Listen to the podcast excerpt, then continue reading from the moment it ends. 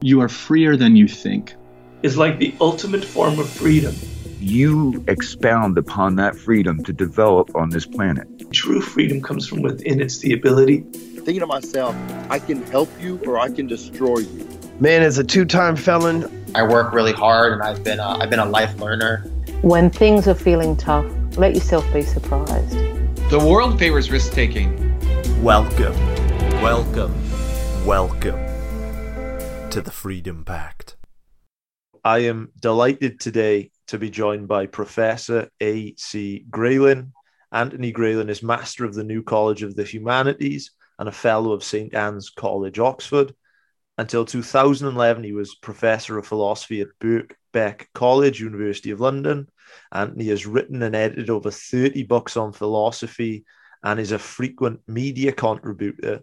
Anthony's latest book, The Frontiers of Knowledge What We Know About Science, History, and the Mind, is the topic today. Professor A.C. Grayling, it's a pleasure. Welcome to the show. Thank you very much for having me on. Such a pleasure. So, um, I figured that a place I'd love to start is in the new book. Um, you say, without overstatement, science is humanity's greatest achievement. Um, and I found this interesting because you point to this paradox in the book, um, where it's kind of like the more we figure out about ourselves, about the world, about the universe, the less it seems like we actually know. So I wonder, could you talk about this concept of the paradox of knowledge? Well, well, the paradox isn't that the more we know, the less we know. It is that the more we know, the more we realize we don't know. Don't know, yes. The, the, the more, the more we understand that there is much, much more to be uh, discovered and, and explored out there. Uh, I sometimes use the example of, a, of an island. If you imagine an island growing bigger uh, in, in the ocean, as it does so, so this would be our knowledge expanding, so its shoreline becomes longer. So that, that means that the frontier of knowledge is is, as it were, getting longer and longer because every discovery we make, every insight we achieve, we see that there are more questions to be asked. I really, really appreciate that. And another thing which I really liked in the book is that you take a multidisciplinary approach um, to explore these ideas. You go throughout history, through science, through psychology. Um, I very much liked how you branched disciplines together in the book. Um, so I would just love to to know why is it important to branch different disciplines, different contexts, different ideas together to get a uh, coherent, um, you know, approach, a coherent worldview. Well, let me give you a, an example, a little anecdote, which really illustrates how important it is that one should have a, a, a sort of general um, you know, literacy. Obviously, it's important to have one's expertise in one or two areas, but to be literate in all areas so that one has a, a wide context. And the example is this. But back in the time that President Reagan was uh, president of the United States, the, the idea was put forward that the United States could put missiles up in space, up on satellites in space, to interdict any intercontinental ballistic missiles coming from the Soviet Union towards the US. Now, it turned out actually that this was a, just a bit of a scam. It was a you know bit of propaganda to frighten the Soviets, to make them think they were never going to be able to afford something comparable. But at the time that this was suggested, uh, a, a, really great physicist, a man called Steven Weinberg, one of the Nobel Prize winners for the uh, work on the standard model of the atom, he said it doesn't bother me that President Reagan doesn't know any science, but it does bother me that he doesn't know any history and philosophy. Because if he did, he would see that this was a wrong use of science. So it beautifully illustrates the point that having a kind of conspectus view, having a good general, really intelligent overview of all the, the, the landscape of knowledge in a way, helps one to put things into context and to be good at participating in decisions about the right way to act and to use our knowledge. Really appreciate that answer. And I think that I would we'll come back to sort of science, but I would love to just kind of get some context into yourself and for a bit more background information for our audience. How did you kind of get interested on this uh, philosophical journey that you've been on? Where did it begin? Oh gosh, well, it, uh, it started really very, very young. Uh, I spent my childhood uh, in Africa. My dad was working uh, out there, and um, you know there was very little in the way of, of we didn't have television. You couldn't go for country walks because if you did, you'd be eaten by lions. so um, as kids, we, we were stuck really with, with reading, which I suppose was, was a good a good thing to be stuck with. And we had a set of encyclopedia at home, which I was very, very obsessed by. And I used to page through this, uh, there were 12 volumes of this encyclopedia, and uh, try to make sense of the entries in it. I became very fascinated by these most rather handsome, bearded, um, you know, busts of Aristotle and Socrates and so forth. I really, really wanted to know more and to be able to read them.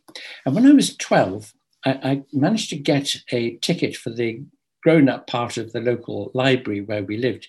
We lived in a little town called Ndola on the Copperbelt in what is now Zambia.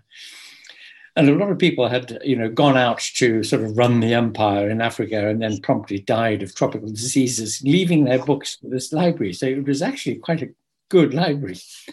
And I went in with my uh, grown up reader's ticket, and practically the first thing I saw was the complete works of Plato, translated by Benjamin Jowett. Now, I'd already, of course, you know, been, been thinking to myself, well, I'd really love to know what these guys were, were about.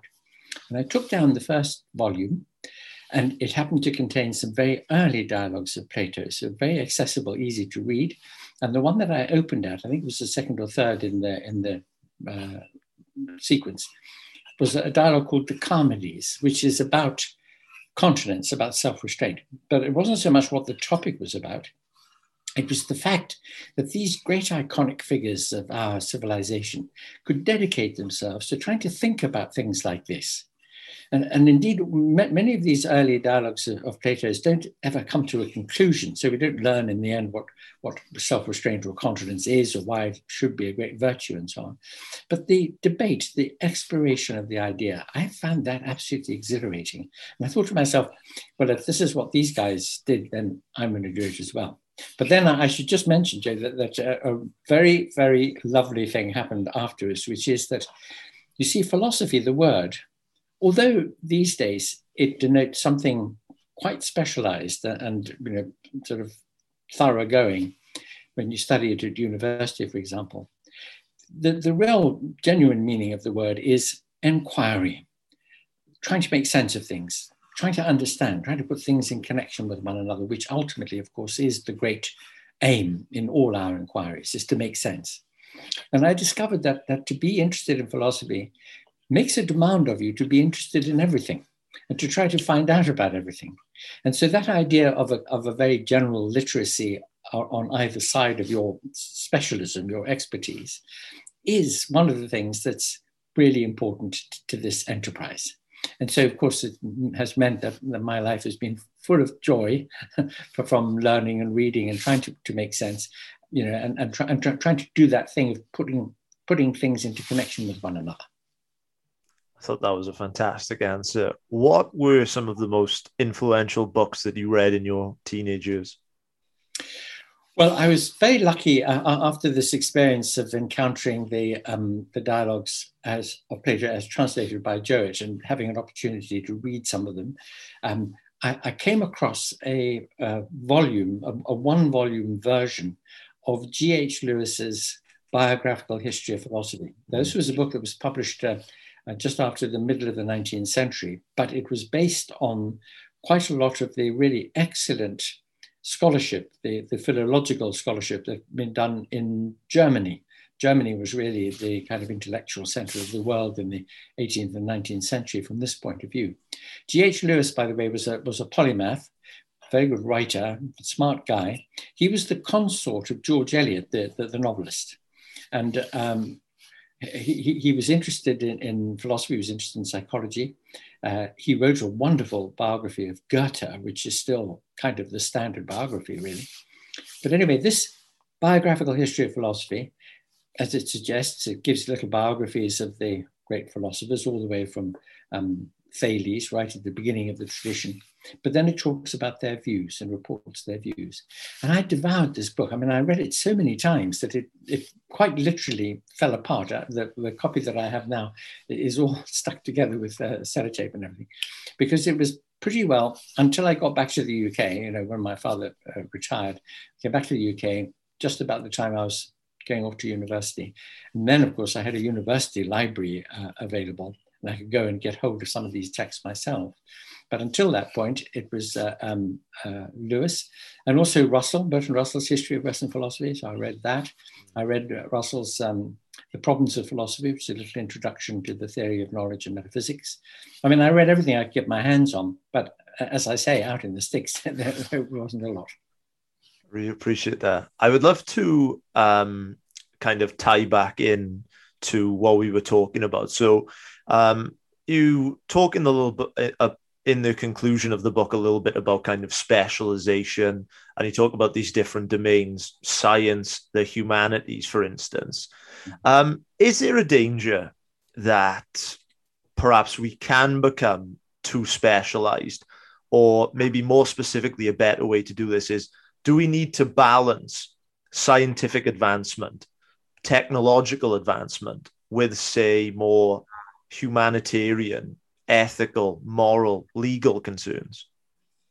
Uh, emphatically, yes, as an answer to your, your second question. And, and also, yes, I mean, there is a big danger. Indeed, it's, it's not a threat which is imminent, it's, it's something which is already the case that, that we over specialize, when we over fragment, put things into silos. And if you're in a silo, you tend um, not to know very much about what is happening in other silos, or, or indeed to have the time or opportunity to find out.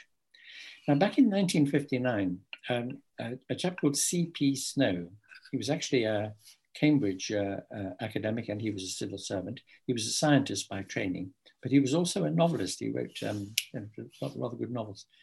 In this essay he wrote in 1959 called The Two Cultures, he bemoaned the fact that um, the sciences and the humanities were drifting apart, and that people who were specialists uh, in the humanities had very little understanding of what was happening in, in science.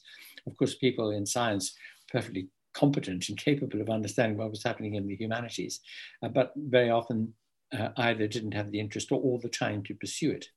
And yet, for the reason that my little story about Steven Weinberg and President Reagan illustrates, it's so important that the two should be speaking to one another and there should be mutual comprehension. I mean, the, at the most pragmatic level, most people who go into politics or into the civil service tend not to be scientists. And if they are going to be handling public policy decisions uh, without really understanding some of the implications and nuances of what the sciences are or can do, or indeed what some of the threats are, because you know, science is in, in itself is, is morally neutral. It is just the great endeavor of discovering more, making more sense, achieving more mastery over aspects of nature, and so on. And you can make good use of that, or you can make bad use of that. For example, you will have noticed that, that in the book I discussed the fact that in neuroscience, there are some you know, wonderful things on the immediate horizon that are you know, beginning to happen already these uh, brain chip interfaces, so you know implants, uh, chips in, in the brain, which could be used to control epilepsy, and Parkinson's disease, uh, to help to control mood in people who are very severely depressed, maybe even to suppress very traumatic memories, which are causing a, a huge amount of suffering. But now you can see that those very good applications of that technology could also have very malign applications controlling mood, controlling thought, controlling memory, wiping out memories, maybe implanting them. I mean, you could see in a kind of George Orwell, you know, dystopia, how these things could be used for ill. In just the same way, the great advances in uh, um, physics uh, resulted in the atom bomb, as well as in the technology that you and I are using at this very moment. I mean, you know, all the marvels of communication now. So you can see good and bad can come out of it. This is another reason why we should all of us um, have, a, have a, a good grasp of what's happening so we can all be part of the conversation about which direction we go in. Should we go in the bad direction? Should we go in the good direction? If the bad direction is going to happen, then how are we going to manage it? And I know I'm butchering on here, but I should just mention in connection with the bad direction side of things uh, that, um, in fact, I think I say say in the book, I, have named this law after myself. So it's called Grayling's law.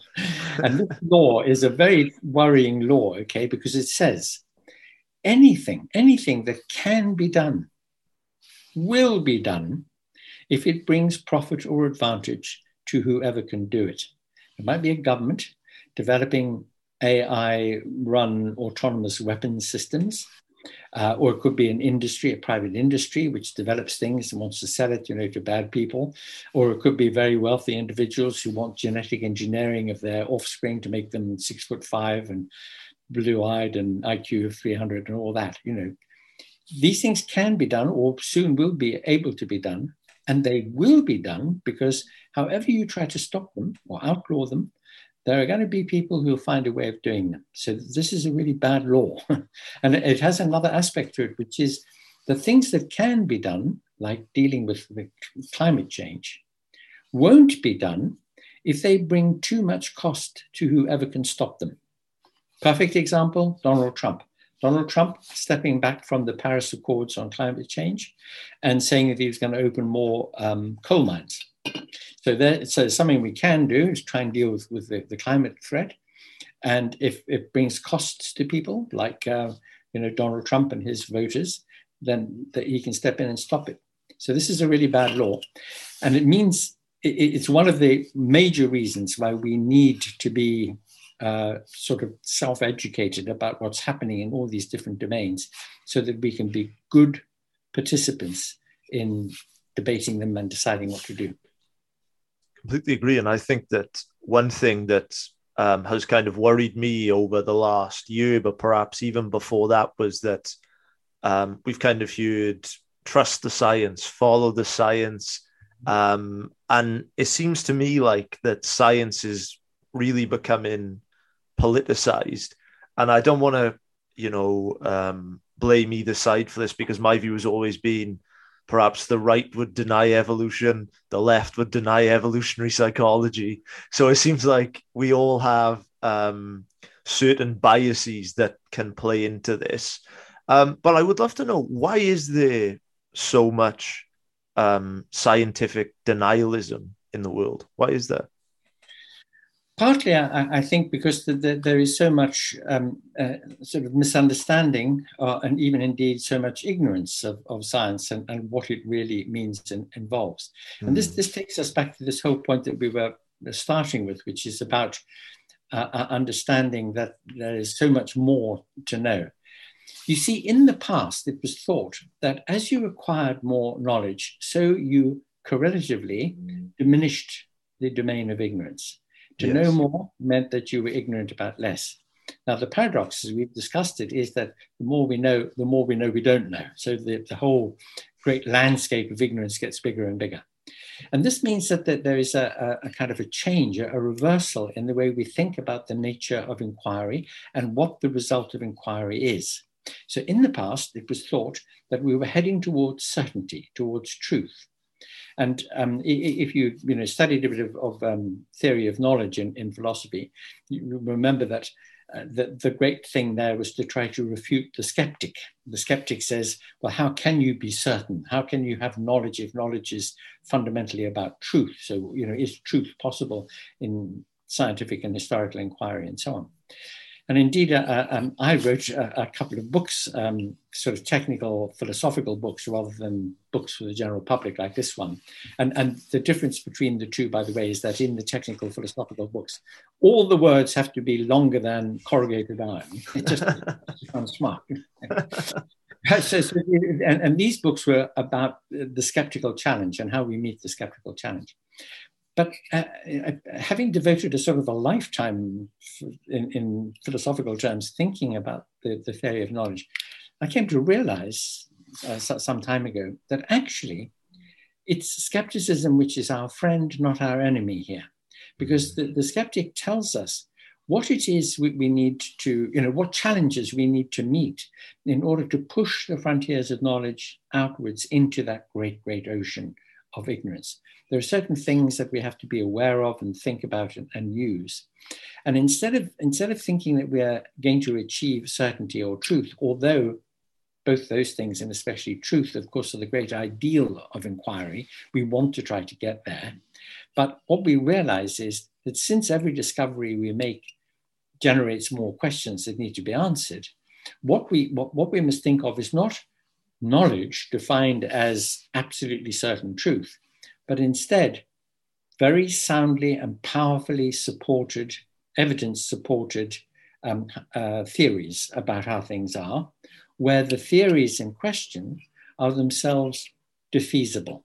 This is a great word, defeasible. It means that if you meet new evidence or if you have stronger and better arguments, you may have to adjust your theories or revise them or even replace them or give them up. This is one reason why I think science is such a huge achievement for, for humankind, because the scientific approach, the scientific mindset, which is premised on this idea that, that we must, you know, get as much support from the evidence as possible, be very rigorous and vigorous in testing it, and being open uh, uh, about what's going to happen next, and being prepared to change your mind if there's new evidence. I mean, all this, this whole thing, is why we are where we are now, with the degree of understanding we have about the world. It is an immense achievement. And when my word, when, when you think about what we've what we have learned and what we can do with what we've learned just in the last hundred years, in fundamental physics, particle physics, and in cosmology.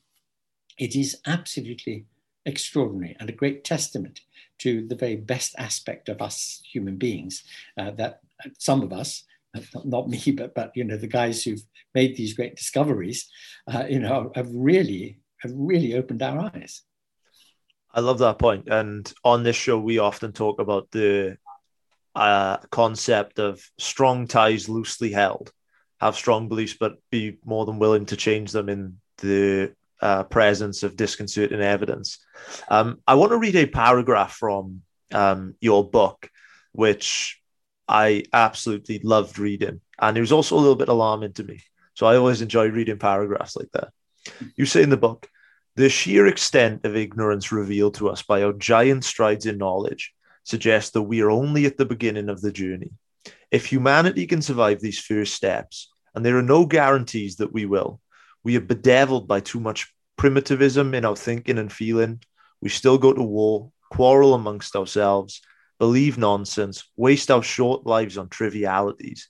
The way the world will seem to others further along in humanity's stories are inconceivable to us now. I love that paragraph. It really hit me hard.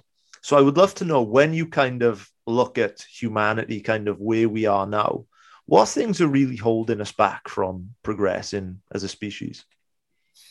Well, I think it's a, it's a, a complex of related things, at the heart of which is this ph- phenomenon, which, um, as you know, Daniel Kahneman identified mm. as the contrast between fast thinking and slow thinking. Yes. Where fast thinking is jumping to conclusions, looking for the simple answer, the shallow answer, not really thinking things through, not challenging them, not not being skeptical in the in the right way. Whereas what, what he describes as slow thinking is, uh, you know, saying, well, hang on a second, is, can that be right? Let me just check this out. You know, and, and we live in an age now where there is just so much data. So you can go on the internet and at the press of a button, speed of light, you can get, you know, data. And I'm using that word advisedly because data is not knowledge until you've organized it until you've seen the patterns in the data and made the connections, then you have knowledge. But even knowledge is, is not the last uh, step. The last step is understanding, understanding that knowledge, knowing what it means, knowing what it's worth, knowing how to use it, knowing which bits of it are, are worth using. You know, so the, the, all this requires reflection, it, it requires thought. And, and you, you, you will know that um, remark, and uh, everybody knows what Bertrand Russell famously and very amusingly said, which is that most people would rather die than think, and most people do. And that, of course, is the really great tragedy of the world, you know, that, that there are people snatching at conclusions and snatching at beliefs and, and, and never investigating them. And, and this is because there is a kind of there is a kind of intellectual laziness which comes naturally to all of us. You know, we would just, we really like closure. We just want a simple uh, answer. Now, you know, with, without intending uh, to disrespect anybody, it's just simply true that you could explain the major ideas uh, and, and teachings of any religion in less than half an hour. But it takes a bit longer than that to understand physics. So you, you can see you can see where the contrast comes from. You can see how it is that, that most people just they take out of the uh, the sort of freezer of ideas a kind of frozen pizza of, of, of a view, a belief, a religion, uh, you know, something, uh, and and that's that's what they heat up and, and use instead of going out there and you know baking the pizza dough themselves, etc., which is what science is about. I think that that's a big part of the reason why all the sources of, of conflict and disagreement quarrels, you know, mainly, you know, sort of religious ones, but also economic competition and um, the way that our, even our advanced so-called liberal democracies have, have developed, but turning them into competitions between political factions who want to get their hands on the levers of power. Uh, and, and, and most people in this very, very uh, pop, overpopulated world of ours are busy with their own lives and careers and their children and so on. So, you know, it's just it seemed too much to, to get involved with everything and, and to know everything. It just seems like too much of a burden. And so people kind of ignore it and they want the simple answers, but the simple answers are usually the misleading ones. Love that answer. You know, one thing that I've kind of picked up on speaking to you today is we talked about, you know, there's uh, we're clearly a very tribal species. You know, I mean, you just got to take a trip on Twitter to, to see that. You know, I mean, even in the book, which you said there's there's even a, a tribalism in academia between, say, the humanities and the sciences. Is it possible for us to unify? Yes, I mean, I believe it is, but but it, it does take work. Uh, and um, it, it, the, the, the, work really requires certain stages. So, so the, the first stage is to, to encourage people to, to think a bit more, to, to be more reflective, to become better at evaluating what other people say and what they themselves think uh, and the grounds that, that they give. One thing I've noticed uh, is um, in the rather bad tempered debates of the last few years uh, over things like Brexit and so on, that, that when um, journalists ask people, why did you vote so and so? Why did you vote leave? Or why did you vote remain? The question, the form of the question, why did you um, invites a because answer uh, you know, you've got to give a reason. And here's the problem that, that because people tend to be, um, you know, too busy in, in, in, a way, or too distracted, um, really to think things through about why they would vote a certain way or, you know, what principles they're, they're acting on.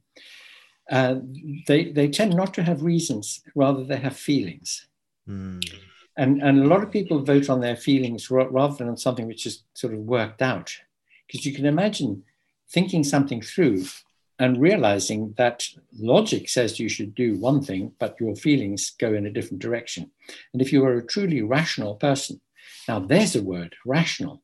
So, you know, when I was talking about, about science, science looking for the most powerfully supported theories, the, the, the whole thing about science is precisely that it, it involves rational belief.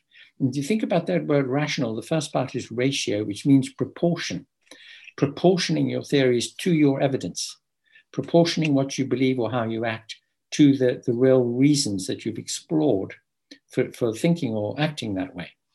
So most people, uh, I'm, you know, don't, don't be sort of unkind about people because, as I say, I mean, I do think people are, are, are busy, so they don't spend a lot of time thinking, well, let me dig down into the deep principles of conservatism or, or Labour Party policies, and then I'll make a decision no matter what I feel. You know, that's not going to happen a great deal. So, so you get people voting on their feelings or how their parents voted Like in religion, people, most people have the religion their parents had and so forth. They don't think these things through. There's the problem. So if you ask somebody why, why did you do so and so, and they did it because they felt a certain way, they're extremely unlikely to say that. To say, "Well, I just felt like it," or that, that I've always felt, I you know feel hostile towards that, and I feel good about that. Instead, they say because, and then they trot out some reason. And, and I remember being very struck uh, listening to people trying to find a reason, like, like after the EU referendum. Um, there was one uh, rather lovely old lady. She was asked why she voted leave, and she said because she she wanted the old light bulbs back, you know, the, the, the ones that use up. but I mean, this is a perfect example of somebody just snatching at something that they can think of to offer as a reason, but it's not. That wasn't the reason. It was because they felt a certain way.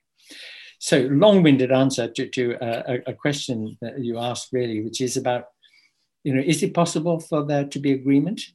Well, my answer is the first stage of getting to where we can achieve agreement, but through rational debate and discussion, looking at the facts and realizing that the whole world has a lot of common problems that we should be working together on. The first stage in that is, uh, you know, helping ourselves to, to think and sometimes to accept a conclusion, even if we don't feel that we want to accept it, but go with the logic. It's interesting because it seems as if we live in uh, very emotional times, you know. And one thing that I've noticed is, you know, speaking to people, it seems like if you present an idea, people will attack you rather than attack the idea. Um, it seems like kind of the idea of holding perhaps charitable positions about um, people seems to be diminishing. But kind of this is what confuses me because, um, you know, Steven Pinker, he wrote Enlightenment. Now, clearly, we're making, you know, great strides as a society. But then kind of my own experience of say being out in person and um, you know being on social media and these things they seem to be kind of um, at odds with each other so i would love to know so we've clearly made massive scientific uh, technological advancements. But has the kind of moral progress has that matched it? Um, great philosophical answer coming up. Yes and no.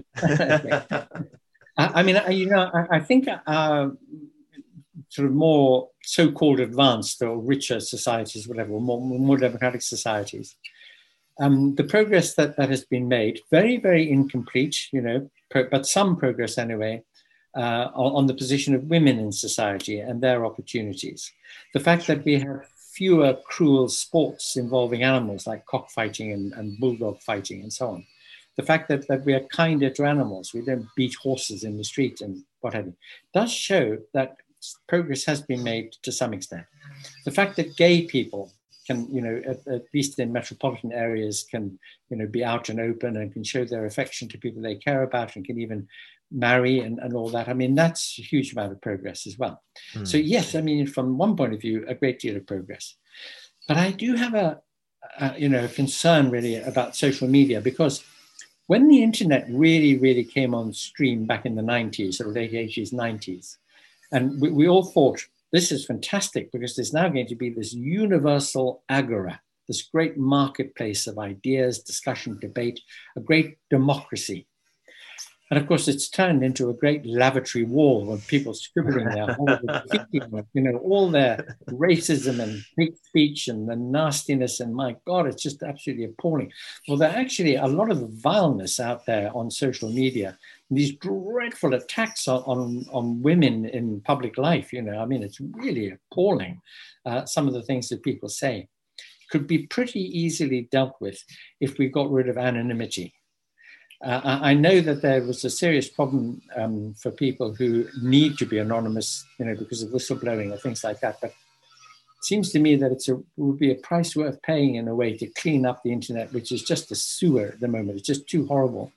Not least because there is so much falsehood. There are so many conspiracy theories. Uh, and one of the worst things about it, of course, is and I often say this, uh, I ask people, I say, uh, how much did you pay for your email account or for your WhatsApp or for your TikTok or something? People say, well, nothing, it's free. I'll say, yeah, I'll say it's free. Because every single time you touch your device, you're paying with your data. And these platforms are harvesting your data, they're profiling you, they're selling your data on to advertisers and political parties, and you're being micro targeted. I mean, one of the things that really shocked me a few years ago was you know, you go on Google to get some information. You don't just get information, you get information that Google thinks you would like given your profile. And that's a very undermining thing to know, isn't it? I'm getting the information it thinks I would like to have. No, thank you. I, I want some information is, is, what I want. So it's kind of troubling uh, the, the, how things are with social media. So getting rid of anonymity would, would be one big thing. And making the platforms uh, co-liable for hate speech and what have you. That would also make Facebook and these other people really smarten up their act a little bit as well, you know. But anyway, the great problem is we start uh, introducing censorship and controls like they do in China and Iran, stopping people getting access to things. And, and you know, that, that's so typical that the bad guys always make things worse for, for the good guys and, and mess things up in what could have been a really wonderful tool that all of us could have made use of. But nowadays, so to get back to the point, so I keep on diverging. So we just get, get back to that point about about um, uh, having access to information, um, but needing to be able to think about what it's worth. So being able to evaluate it mm. and being able to, to think about it very critically.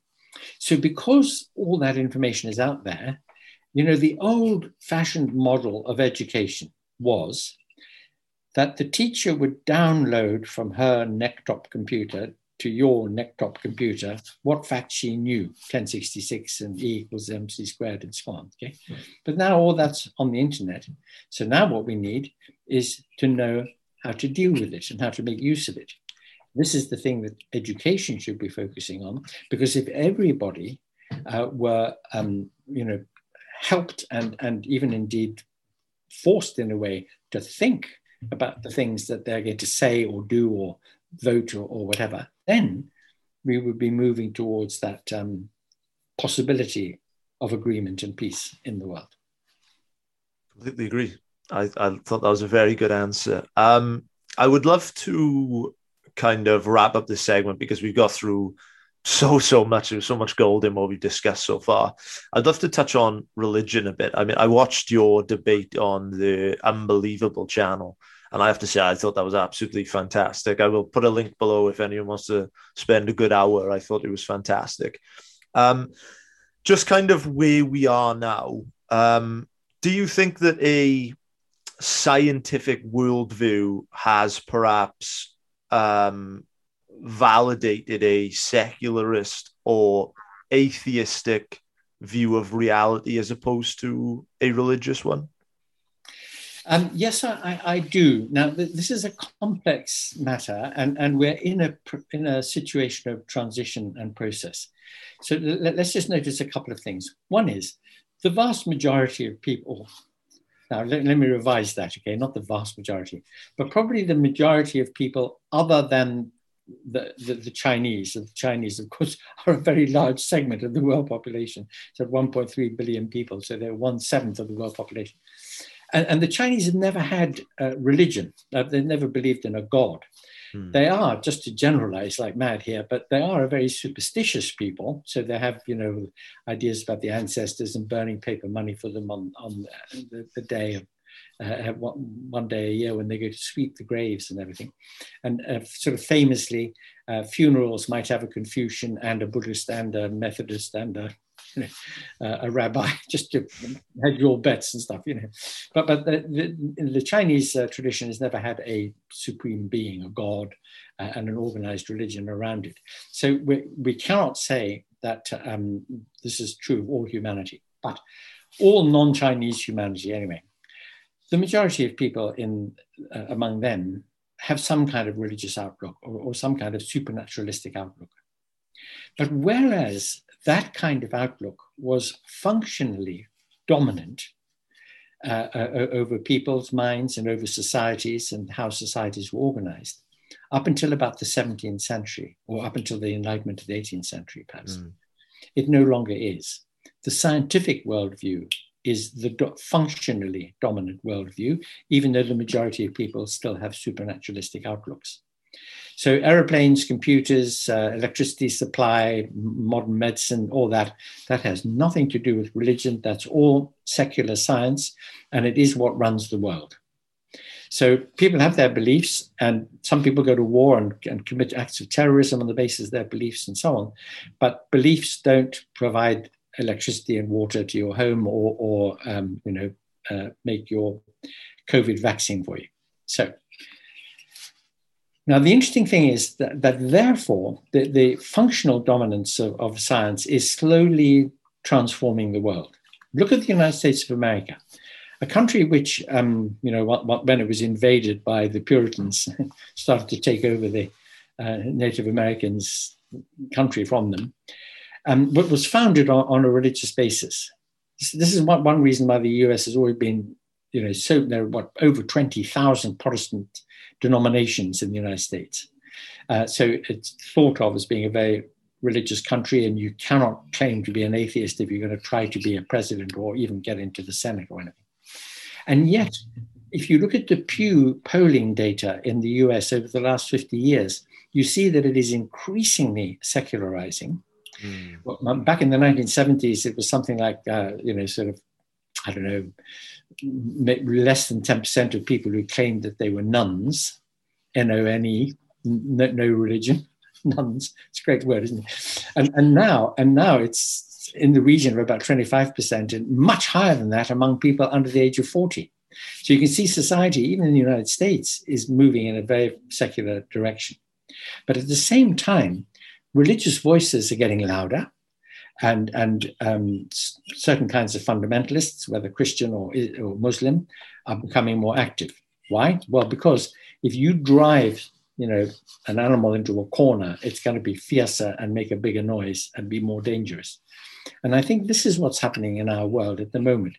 What looks like a resurgence of religion is actually the anxiety of the religions in the face of increasing secularism and the functional dominance of the secular world outlook. That, at any rate, is my analysis.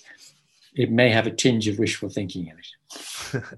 I listened to uh, Nick Stevens's debate with Steven Pinker, and Nick um, attributed our moral outlook, kind of how we know right from wrong, to um, mostly Judeo Christian values. Um, I'm not going to contend with with our idea. I mean, that's that's not for, for me to, to say, but I would love to kind of ask you, do you think that we can be moral as a society without a God? Oh, golly, yes. Uh, there's no, no, no question about it. So let's just take a couple of steps back. One hears this business about, oh, our mor- moral, morality is based on Judeo-Christian values, and without it, you know, we wouldn't be moral and blah blah. Well, that, that, that's a load of BS. I mean, it's really important. You see that this is where history comes into the picture. Okay. Yeah.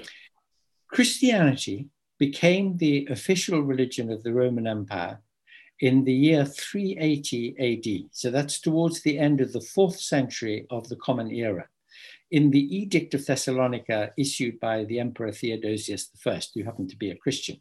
And this was, uh, what, 70 years or so after uh, the Emperor Constantine, in the Edict of Milan of 313 AD, so I'll be very accurate my dates here, um, he decriminalized Christianity. Because you have to remember, the word religion comes from a Latin um, noun, uh, verb, sorry, religio religare, which means to bind.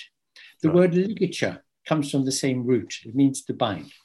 So in the Roman Empire, which was huge in those times, I mean, just think it was like from here to Mars in terms of, you know, travel and extent and everything back in ancient times. There's so many peoples, ethnicities, languages, cultures, traditions that to bind the empire together, it needed a, a ligature, a religion. So this was the worship of the emperor or Jupiter or something. And the great feast days of the gods were big public events of bringing the community together, binding them together. But the Christians um, didn't want to worship Jupiter or the emperor. And so the Roman Empire thought that they were bad guys because they weren't taking part and they weren't allowing themselves to be bound into the communities. And that is why, from time to time, Christians were persecuted.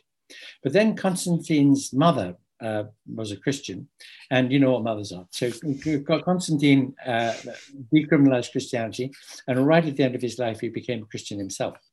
So in the fourth century, a lot of um, wealthy people, middle class, upper class, uh, rich people in the Roman Empire uh, became fashionable to become Christian. They had two little problems. One was that in the scriptures it says it's easier for a camel to go through the eye of a needle than for a rich person to get into heaven. Hmm. Bit of a problem if you're a rich Roman. Who comes to the rescue? St. Augustine. St. Augustine said, Oh, don't worry about it. If you give alms to the poor, you know, make donations to the poor, the souls of the poor will waft you into heaven, so you'll be okay. The other problem was the Roman Empire was a huge military empire. And the scriptures say, turn the other cheek, blessed are the peace for the peacemakers, blessed are the meek, you know, don't don't fight your enemy, but love your enemy, etc. This is a bit of a problem for a, a military empire. So what do we to say about that? No problem, says St. Augustine. Doesn't it say in the scriptures tells a story about the centurion who came to Jesus and said, My son is sick. Could you please come and uh, cure him?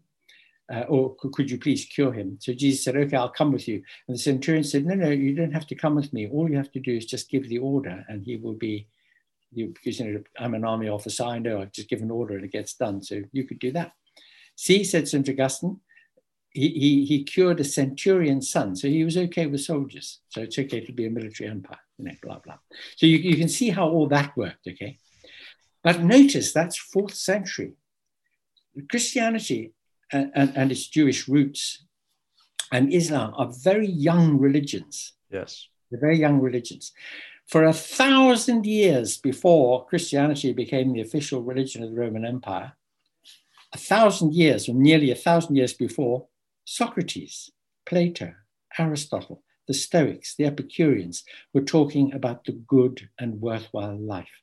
We're talking about moral principles. We're talking about ethics.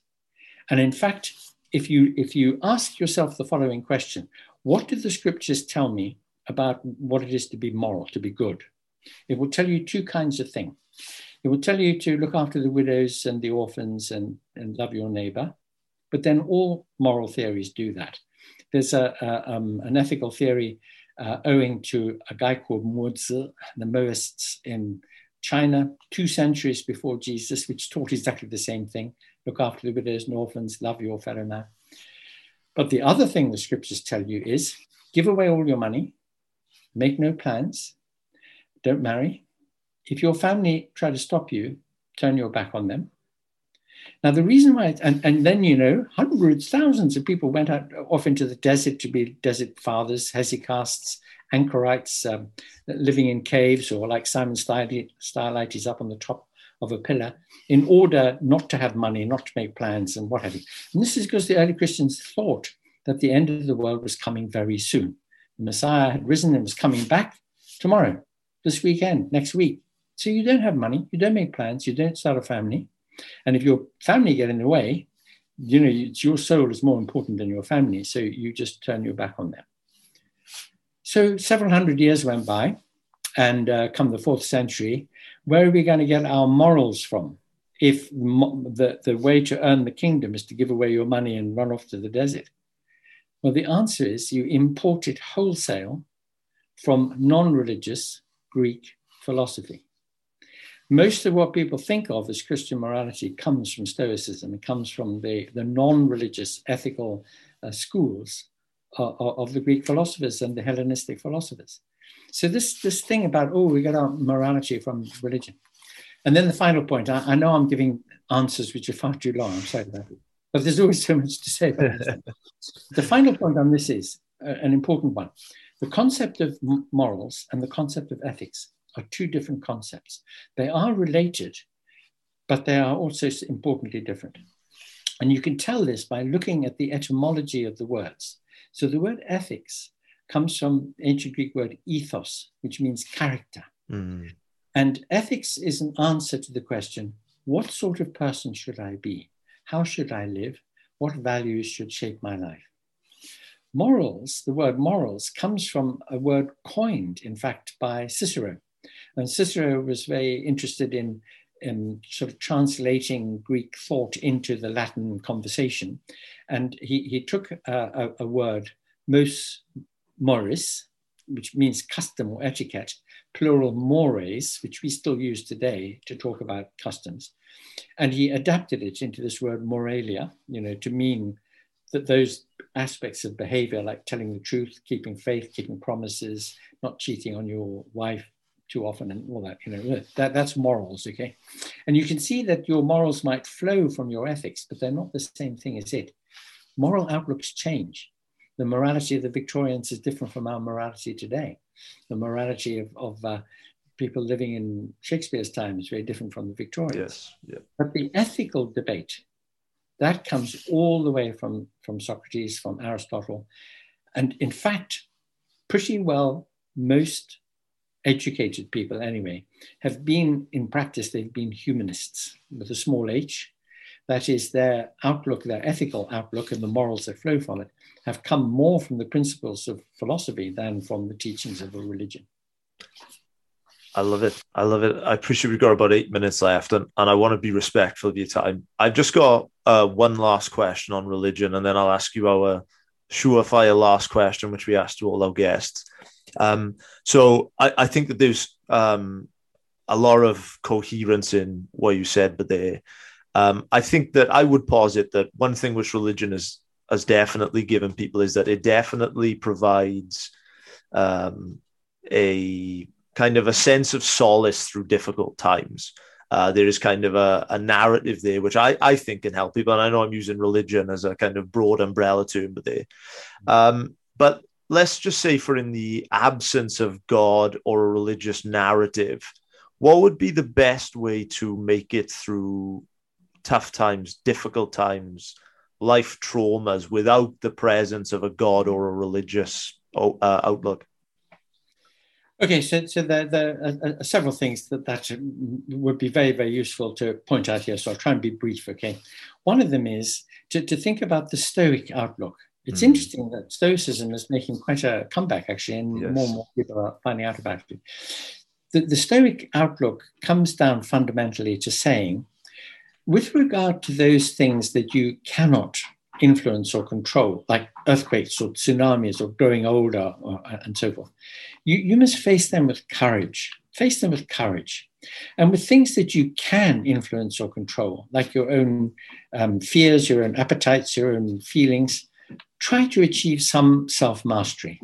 Because if you have courage towards the outer and some degree of self control, self mastery towards the inner, then they said you can live with nobility. You can live a, a, noble life.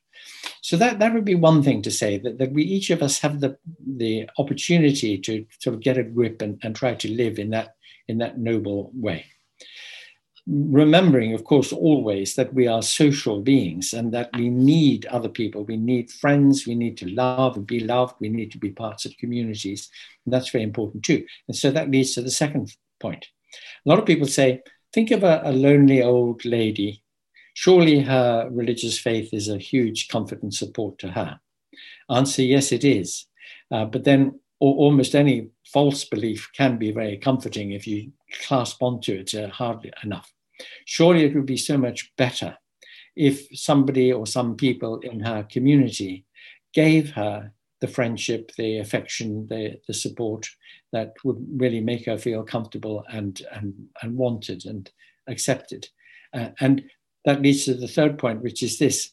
How many people do you know who, when they first fall in love, you know that, that period when you meet somebody and it's very mutual and then you're swinging from the chandeliers and it's absolutely fantastic and you're so infatuated with one another the rest of the world doesn't exist in that state of mind who is religious nobody Okay. In that state of mind, the only thing you want is that other person to be with that other person.